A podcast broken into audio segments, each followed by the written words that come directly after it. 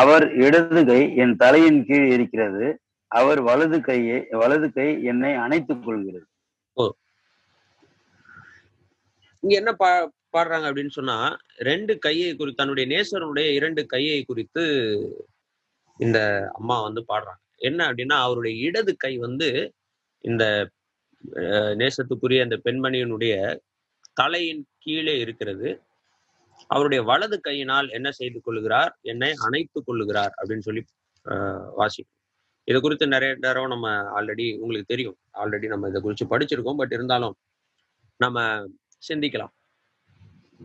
இந்த வலது கரம் என்று சொல்லக்கூடிய அந்த இது வந்து எதற்கு அடையாளம் அப்படின்னு சொன்னா நம்ம வேதாமத்துல பார்க்கிறோம். அதே அநேக இடங்கள்ல பார்க்கிறோம். ஒரு குறிப்பா சங்கீதங்கள்ல பார்க்கிறோம். அவருடைய உம்முடைய வலது கரம் பராக்கிரமம் செய்யும் அப்படின்னு வாசி வாசிக்கிறோம். உம் வலது கரத்தினால் ரட்சித்தார் அப்படின்னு சொல்லி வாசிக்கிறோம்.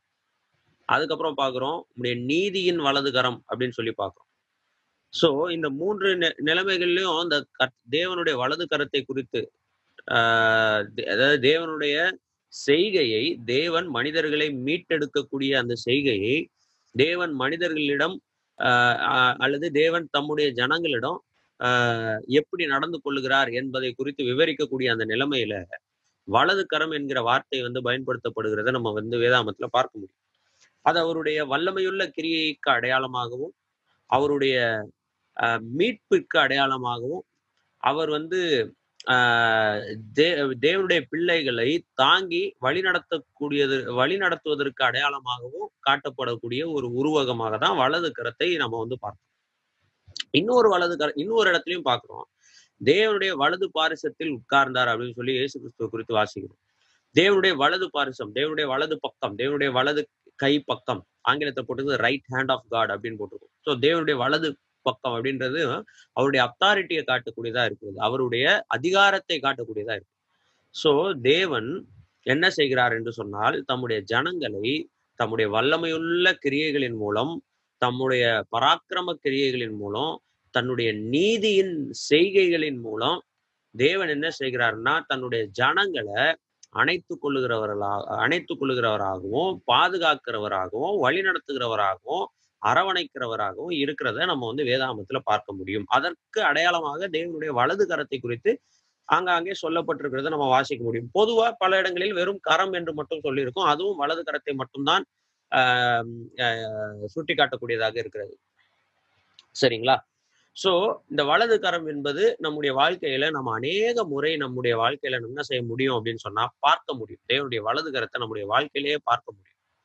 தேவன் நம்மை பாதுகாக்கக்கூடிய விதங்களை பார்க்கும் பொழுது நம்முடைய தேவனுடைய வலது கரத்தை நாம் இது பண்ண முடியும். அதே நேரத்துல இந்த ஆஹ் பாவத்திலும் அக்கிரமத்திலிருந்தும் இருந்தும் இருந்த ஒவ்வொரு நாளும் நம்மை பாதுகாக்கிறாரு பாருங்க. இந்த பொல்லாத உலகத்துல இருந்து நம்மை பாதுகாக்கும் பொழுது அங்கேயும் தேவனுடைய வலது கரத்தினுடைய கிரியைகள் நம்ம பார்க்க முடியும். தேவன் நம்முடைய வாழ்க்கையில அற்புதங்களையும் அதிசயங்களும் பராக்கிரம செய்கைகளையும் நம்முடைய வாழ்க்கையில செய்து அதிசயமான காரியங்கள் மூலமாக நம்மை வழிநடத்தும் பொழுது கூட தேவனுடைய வலது கரத்தை நம்முடைய வாழ்க்கையில நம்ம பார்க்க முடியும்.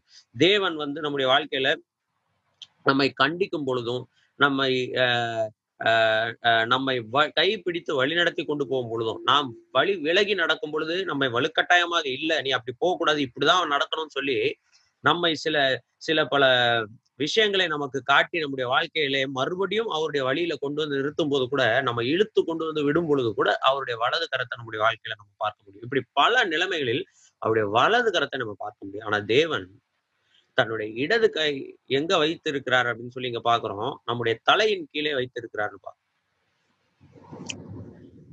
அது வந்து நம்ம பார்க்க முடியாது. பொதுவா தேவனுடைய இடது கை குறித்து வேதாமத்துல நீங்க எங்கேயும் பார்க்க முடியாது. அது வந்து நெ- நம்முடைய வாழ்க்கையில உணர்ந்து கொள்ள கூட முடியாது. அது நமக்கு தெரியாது. ஆனா தேவன் என்ன செய்யறாரு அப்படின்னு சொன்னா ஒரே நிமிஷம். ஓகே. ஆனா தேவன் என்ன செய்யறாரு அப்படின்னு சொன்னா தேவனுடைய இடது கை எங்க வைத்திருக்கிறார்? நம்முடைய நாம் கீழே விழுந்து போகாமல் இருப்பதற்கு நம்முடைய இடது கை எப்பொழுதும் நம்முடைய தலையின் கீழே வைத்திருக்கிறார் அப்படின்றத நம்ம பார்க்கிறோம். அதுதான் வந்து அந்த அழகு. தேவன் நம்மை அணைத்துக் கொள்கிற அழகு வந்து நாட் சிங்கிள் ஹேண்டட் ஒரு கையில் அல்ல. தேவன் ஒரு கையில் நம்மையும் இன்னொரு கையில் வேறு யாரையும் அணைத்துக் கொள்கிறவர் அல்ல. நமக்காக தம்முடைய உயிரையே கொடுத்துட்டாரு நமக்காக தன்னையே ஒப்பு கொடுத்துட்டாரு அப்படின்ற பட்சத்துல தேவன் நம்மை தன்னுடைய இரு கரங்களினாலும் அணைத்துக் கொள்கிறார். ஒரு தகப்பன் தன் குழந்தை எப்படி பிடிப்பான்? இடது கை பாத்தீங்கன்னா கரெக்டா அவன் தலை கீழே இருக்கும். அந்த குழந்தையினுடைய தலை கீழே இருக்கும். அந்த வலது கரத்தினால் என்ன செய்வோம் அந்த குழந்தையை அணைத்துக் கொள்வோம். இல்லைங்களா? அந்த குழந்தைய தோல்ல போட்டாலும் இடது கை வந்து தலை கீழே இருக்கும். வலது க கரத்தினால அணைத்துக் கொள்வாங்க. தாய் ஒரு குழந்தைய அப்படிதான் பிடிப்பாங்க.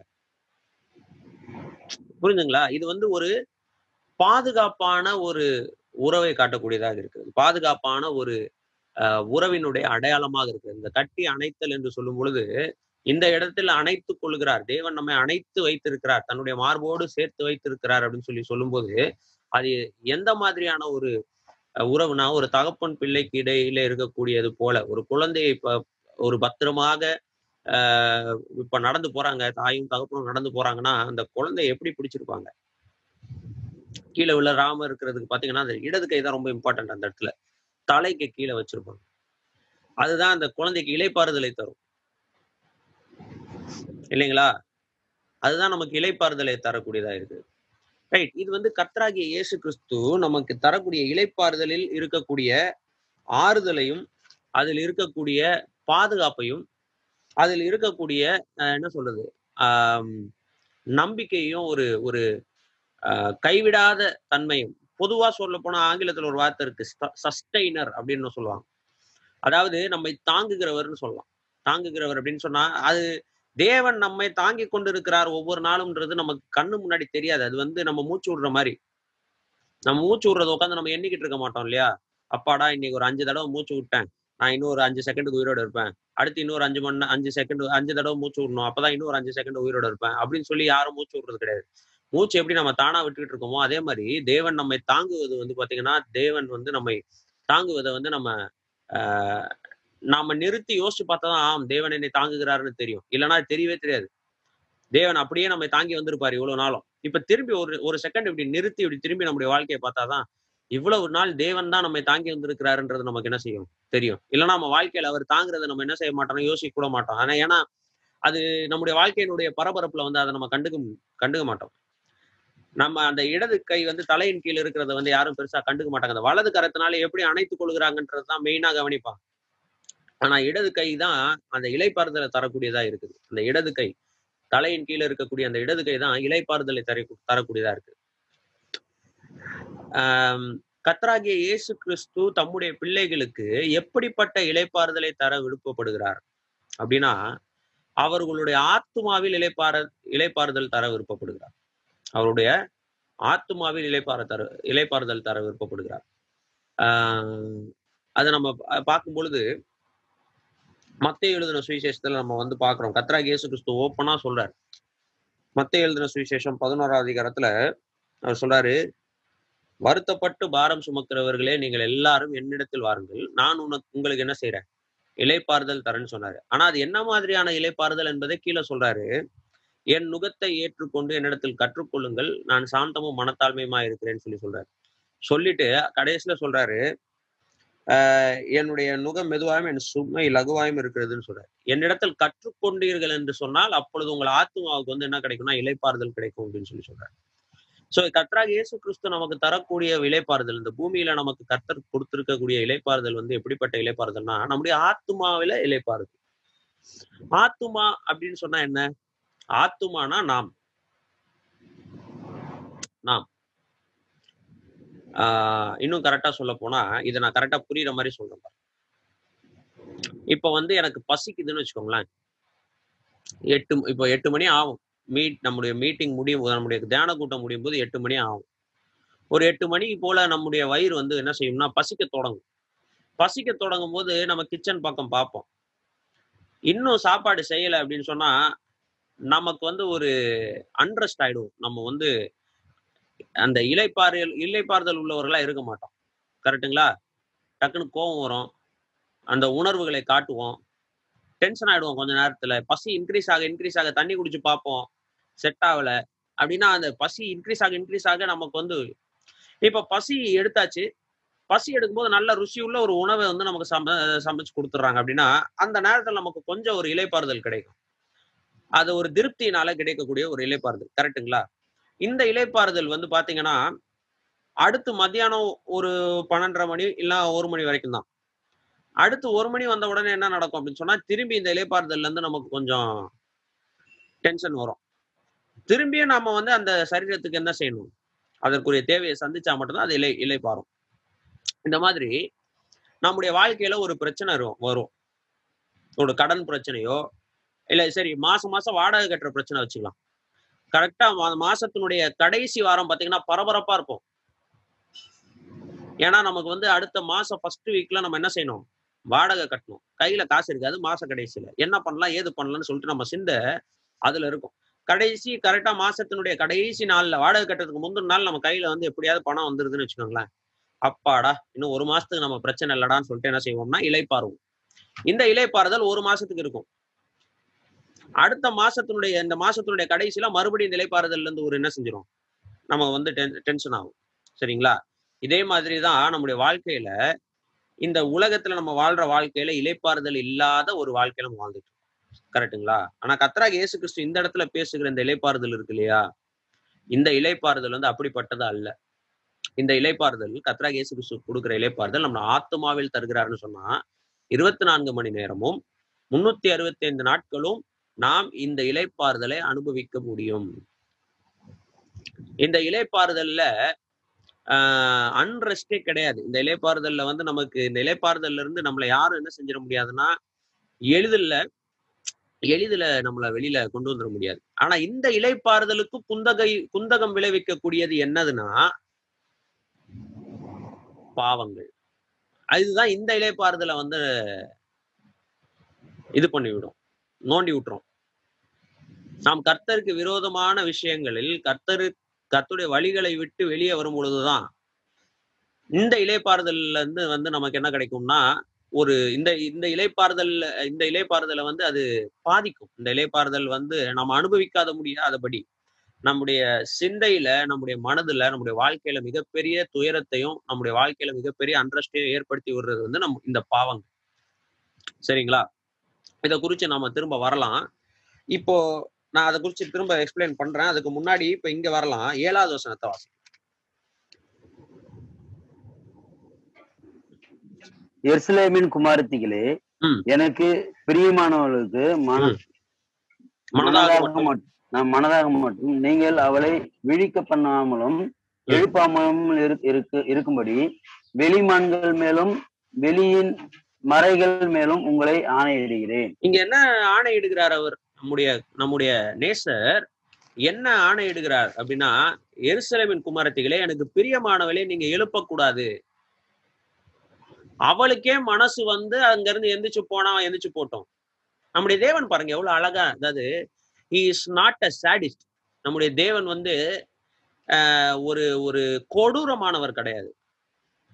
அதாவது அன்பு கூட அவர் அவர் நமக்கு தர அன்பு வந்து அன்புக்கு நம்ம தகுதியே கிடையாது. ஆனா அவர் என்ன சொல்லாரு பாருங்க அவளுக்கு விருப்பம் இருந்தா ரெஸ்ட் எடுக்கட்டும். அவளுக்கு விருப்பம் இல்லைன்னா எந்திரிச்சிருட்டும். ஆனா நீங்க யாரும் அவளை என்ன செய்யாதீங்க? எழுப்பாதீங்கன்றார். பாத்தீங்களா? அதுதான். நம்முடைய தேவன் வந்து நம்மளை கம்பல் பண்ணி ஏய் தூங்கு தூங்குன்னு தூங்க வைக்கிறவர் அல்ல. அது இலைப்பாறுதலை தராது. நம்முடைய தேவன் என்ன செய்யறாருன்னா அவருடைய அன்பினால நம்ம கட்டி போடுறாரு. நாமளா விரும்பி இலைப்பாடுறோம் நமக்கு விருப்பம் இல்லாம தான் நாம எந்திக்கிறோம். இது எதை காட்டுது? புரியுதுங்களா நான் உங்களுக்கு? நான் வந்து ஆஹ் இந்த உலக கவலையிலையும் ஐஸ்வர்ய மயக்கத்திலையும் என்னை சுற்றி இருக்கக்கூடிய மக்களினுடைய வாழ்க்கையை பார்த்து டிஸ்டர்ப் ஆகி தேவனுடைய வழிகளை விட்டு நான் மாறும்போது நான் தான் என் சொந்த ஆஹ் இஷ்டத்தின்படி மாறுறேன். நான் யாரையும் குறை சொல்ல முடியாது இதுல. எனக்கு நான் எவ்வளவு மனதாகும் மட்டும் நான் அவர் அவரிடத்துல இருந்து என்ன செய்யலாம்? ரெஸ்ட் எடுக்கலாம். கர்த்தர் அதுக்கு அனுமதி நமக்கு தருகிறார். ஆனா நான் வேணும் தான் என்ன பண்றேன் அப்படின்னு சொன்னா கர்த்தருக்கு பிரியமில்லாத விஷயங்கள் என் வாழ்க்கைகளை செய்து நான் வந்து அந்த இலைப்பாறுதலுக்கு குந்தகம் விளைவிக்கிறேன் என்னுடைய வாழ்க்கையில. அப்போ மறுபடியும் என்ன செய்ய வேண்டியது இருக்கு? அடிப்பட வேண்டியது இருக்கு உதப்பட வேண்டியது இருக்கு கஷ்டப்பட வேண்டியிருக்கு திரும்பி வந்து இலைப்பாரி திரும்பி அவருடைய பாதத்துல வந்து உட்கார்ந்து அந்த ஆத்தும இலைப்பாறுதலை அனுபவிக்கிறதுக்கு கொஞ்சம் டைம் என்ன செய்யுது? எடுக்குது நம்முடைய வாழ்க்கையில.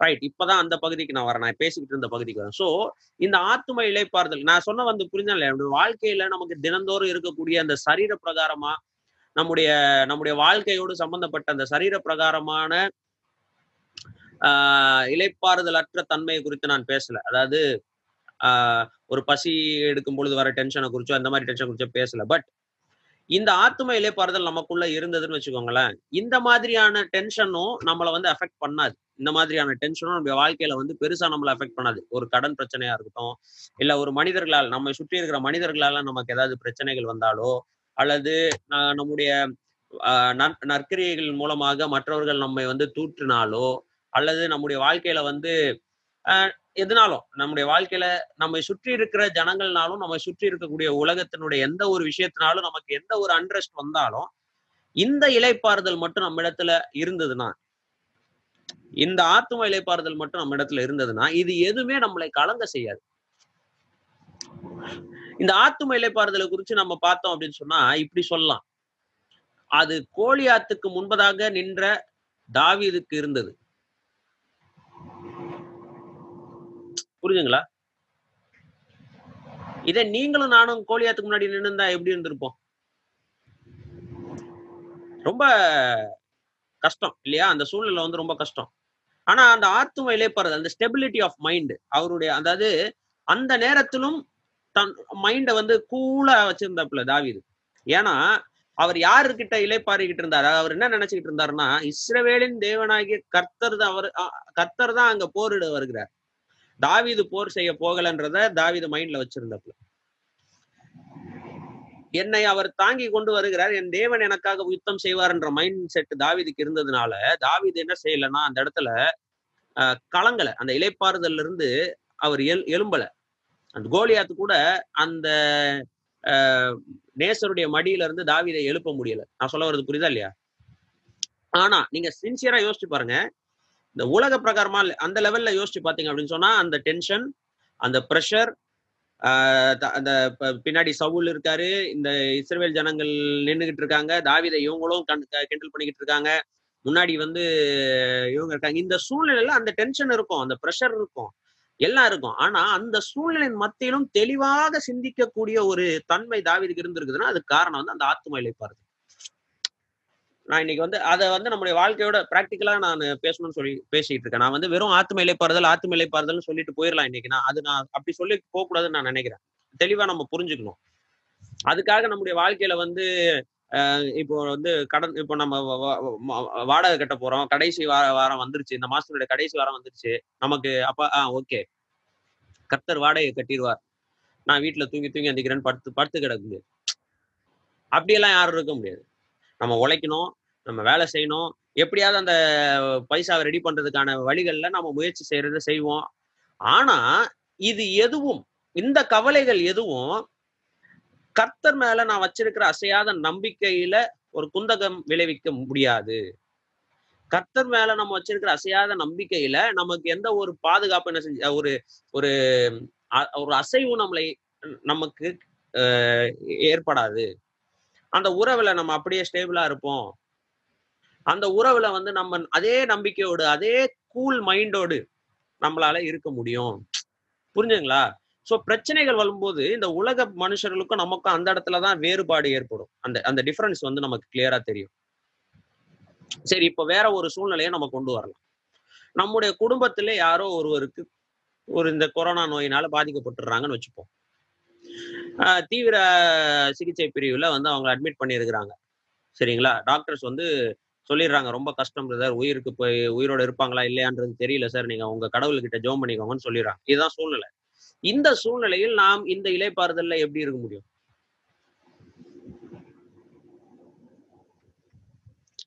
இப்போ வந்து நான் வந்து இந்த கேள்விக்கு பதில் சொல்ல சொல்லி உங்களை கேட்கல நான் என்ன சொல்ல வரேன்னா யோசிங்கன்னு சொல்றேன்.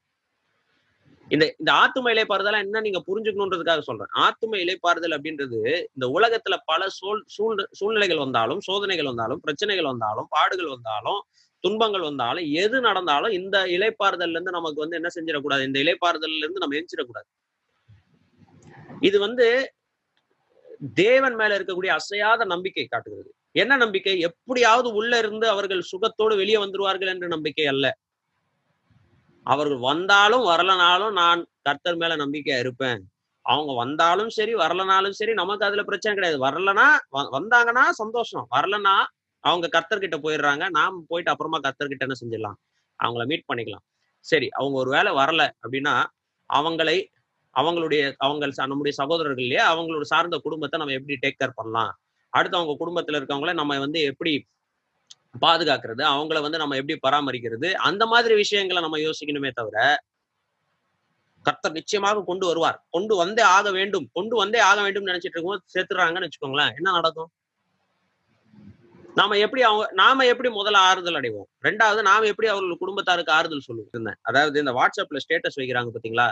நம்பிக்கைக்குரிய வசனங்களை மற்றவங்களுக்கு அனுப்புறோம்னு சொல்லிட்டு. இந்த மாதிரி சூழ்நிலை தான் வந்து நம்ம என்ன பண்ணிடுறோம்னா உலக மக்களுக்கு வந்து இயேசு கிறிஸ்துவ வந்து தவறாக காண்பிக்கிறோம். இயேசு கிறிஸ்துவ ரியாலிட்டியா காமிக்காக தவறாம கா- தவறாக காமிக்கிறோம். நான் அதை சொல்றேன் பாருங்க உங்களுக்கு. ஆஹ் எரேமியா இருபத்தி ஒன்பது பதினொன்னு வாசிங்க. நீங்கள் எதிர்பார் நீங்கள் எதிர்பார்த்திருக்கும் முடிவை உங்களுக்கு கொடுக்கும்படிக்கு நான் உங்கள் பேரில் நினைத்திருக்கிற நினைவுகளை அறிவேன் என்று கர்த்தர் சொல்லுகிறார். அவைகள் தீமைக்கல்ல சமாதானத்துக்கு ஏதுவான நினைவுகளே. என்ன இந்த இந்த ஸ்டேட்டஸ் என்ன போட்டிருக்கு? வாசிங்க. பிரதர் கொஞ்சம் மேலே ஏத்துங்க பிரதர் பின்னாடி கொண்டு போங்க பிரதர் நீங்கள் எதிர்பார்த்திருக்கும் முடிவை நீங்கள் எதிர்பார்த்திருக்கும் முடிவை உங்களுக்கு கொடு- கொடுப்பேன். கொடுப்பேன். அப்படியா இருக்குது அந்த வசனம். அப்படியே அந்த வசனம் இருக்கு. இல்லையே. சரி அப்படியே அந்த வசனத்தை மட்டும் ஷேர் பண்ணி தான் எப்படி பண்ணிருக்கணும் நீங்கள் எதிர்பார்க்கும் முடிவை உங்களுக்கு கொடுக்கும்படிக்கு உங்கள் பேரில் நான் நினைத்திருக்கும் நினைவுகளை அறிவேன் தான் கொடுத்து சொல்லியிருக்கு. ஆமா. இவங்க எப்படி போட்டாங்க? அது வசனத்தோட போட்டாங்க. எரேமியா இருபத்தி ஒன்பது பதினொன்னு. வாட்ஸ்அப் ஷேர் நான் சொல்ல வரது புரியுதா இல்லையா. இப்போ காலையில பாஸ்கர் பதர் எந்திச்சு உட்காந்துருக்காரு இன்னைக்கு எப்படியா ஒரு டியூட்டி பெரிய டியூட்டி வந்துடணும் சங்கர் பதர் எதுக்கு இன்னைக்கு பெரிய கான்ட்ராக்ட்ல ஒரு ஒரு மாசத்துக்கு ரெண்டு மாசத்துக்கு கவலைப்படாம ஒரு வேலை வந்துருன்னா பிரச்சனை இல்லப்பா.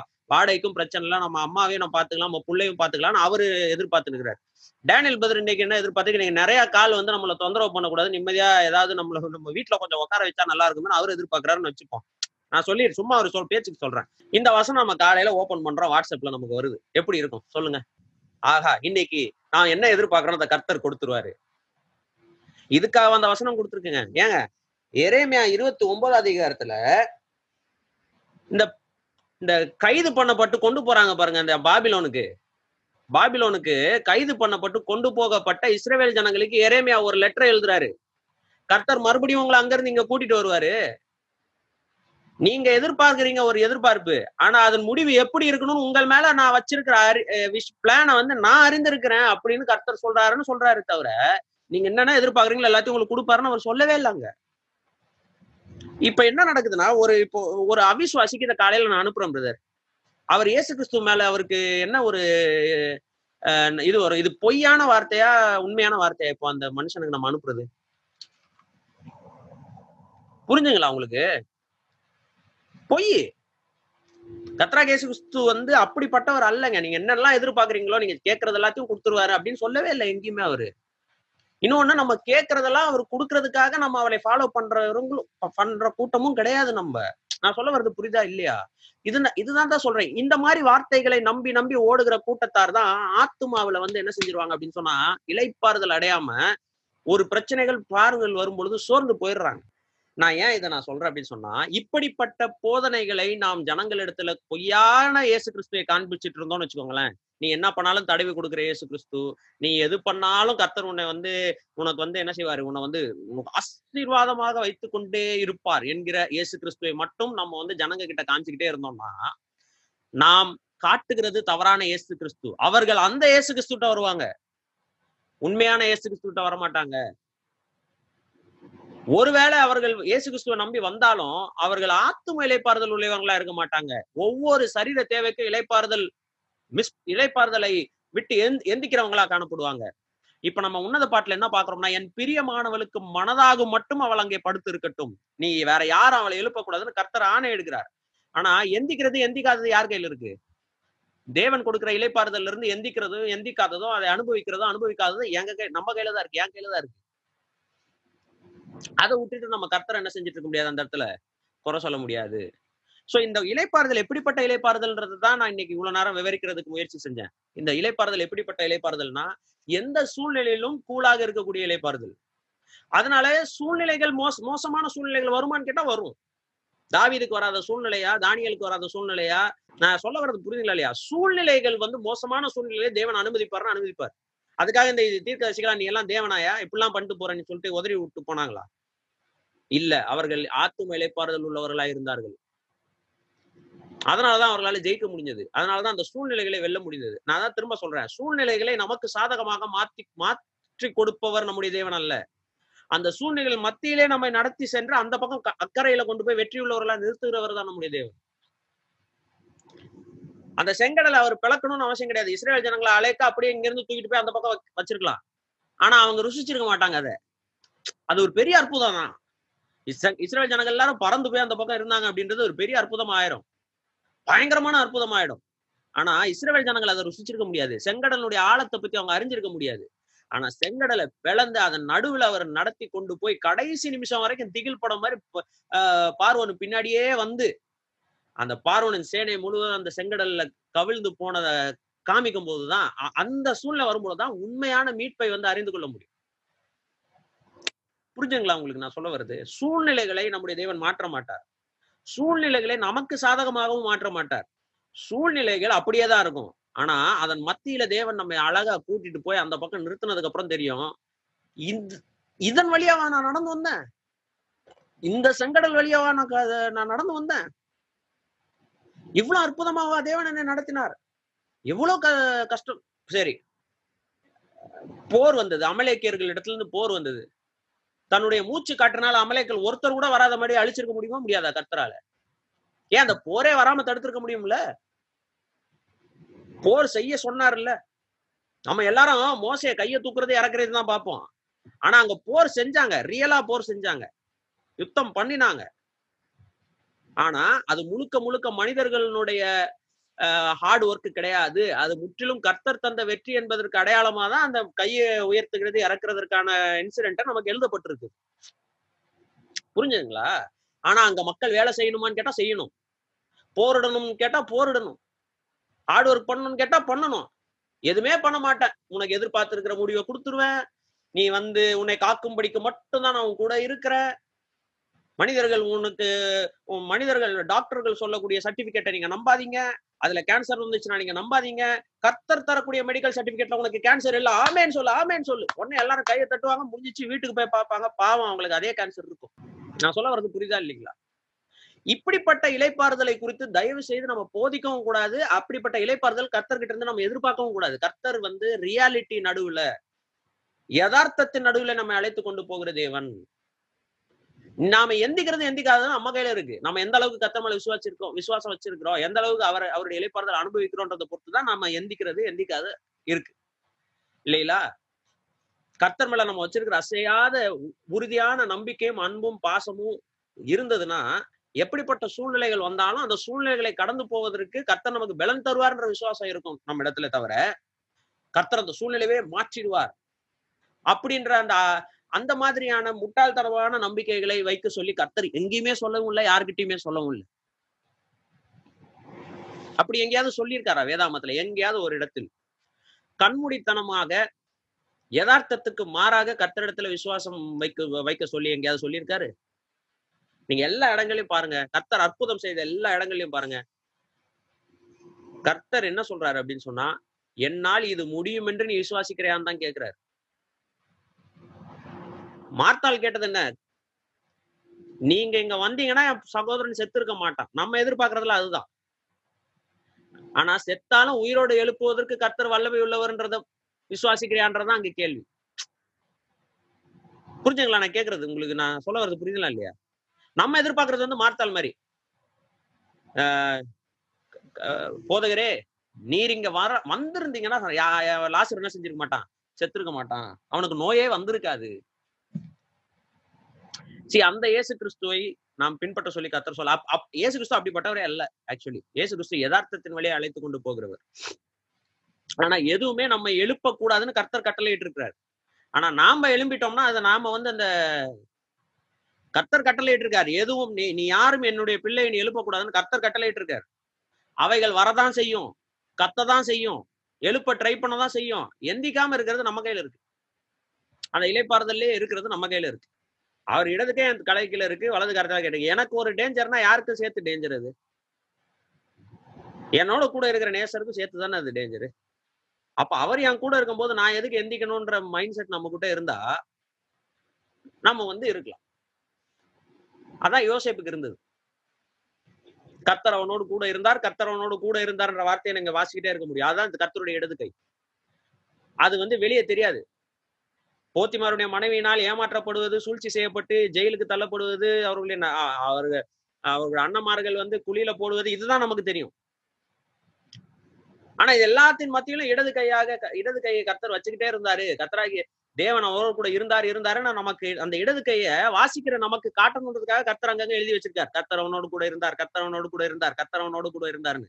எல்லா இடத்துலயும் இருந்தாரு. அங்க அரண்மனையில இருக்கும் போதும் இருந்தார். அவன் ராஜாவுக்கு அடுத்த ஸ்தானத்துல இருக்கும் பொழுதும் இருந்தார். அப்பயும் இருந்தார். எல்லா இடங்களையும் யோசிப்பு ஒரு கூலான மைண்ட் செட்ல இருக்க முடிஞ்சது அப்படின்னு கேட்டா அதுக்கு காரணம் அவன் வந்து அந்த இலைப்பாறுதலை விட்டு எந்திக்கிறதுக்கு அவனுக்கு விருப்பம் இல்லை.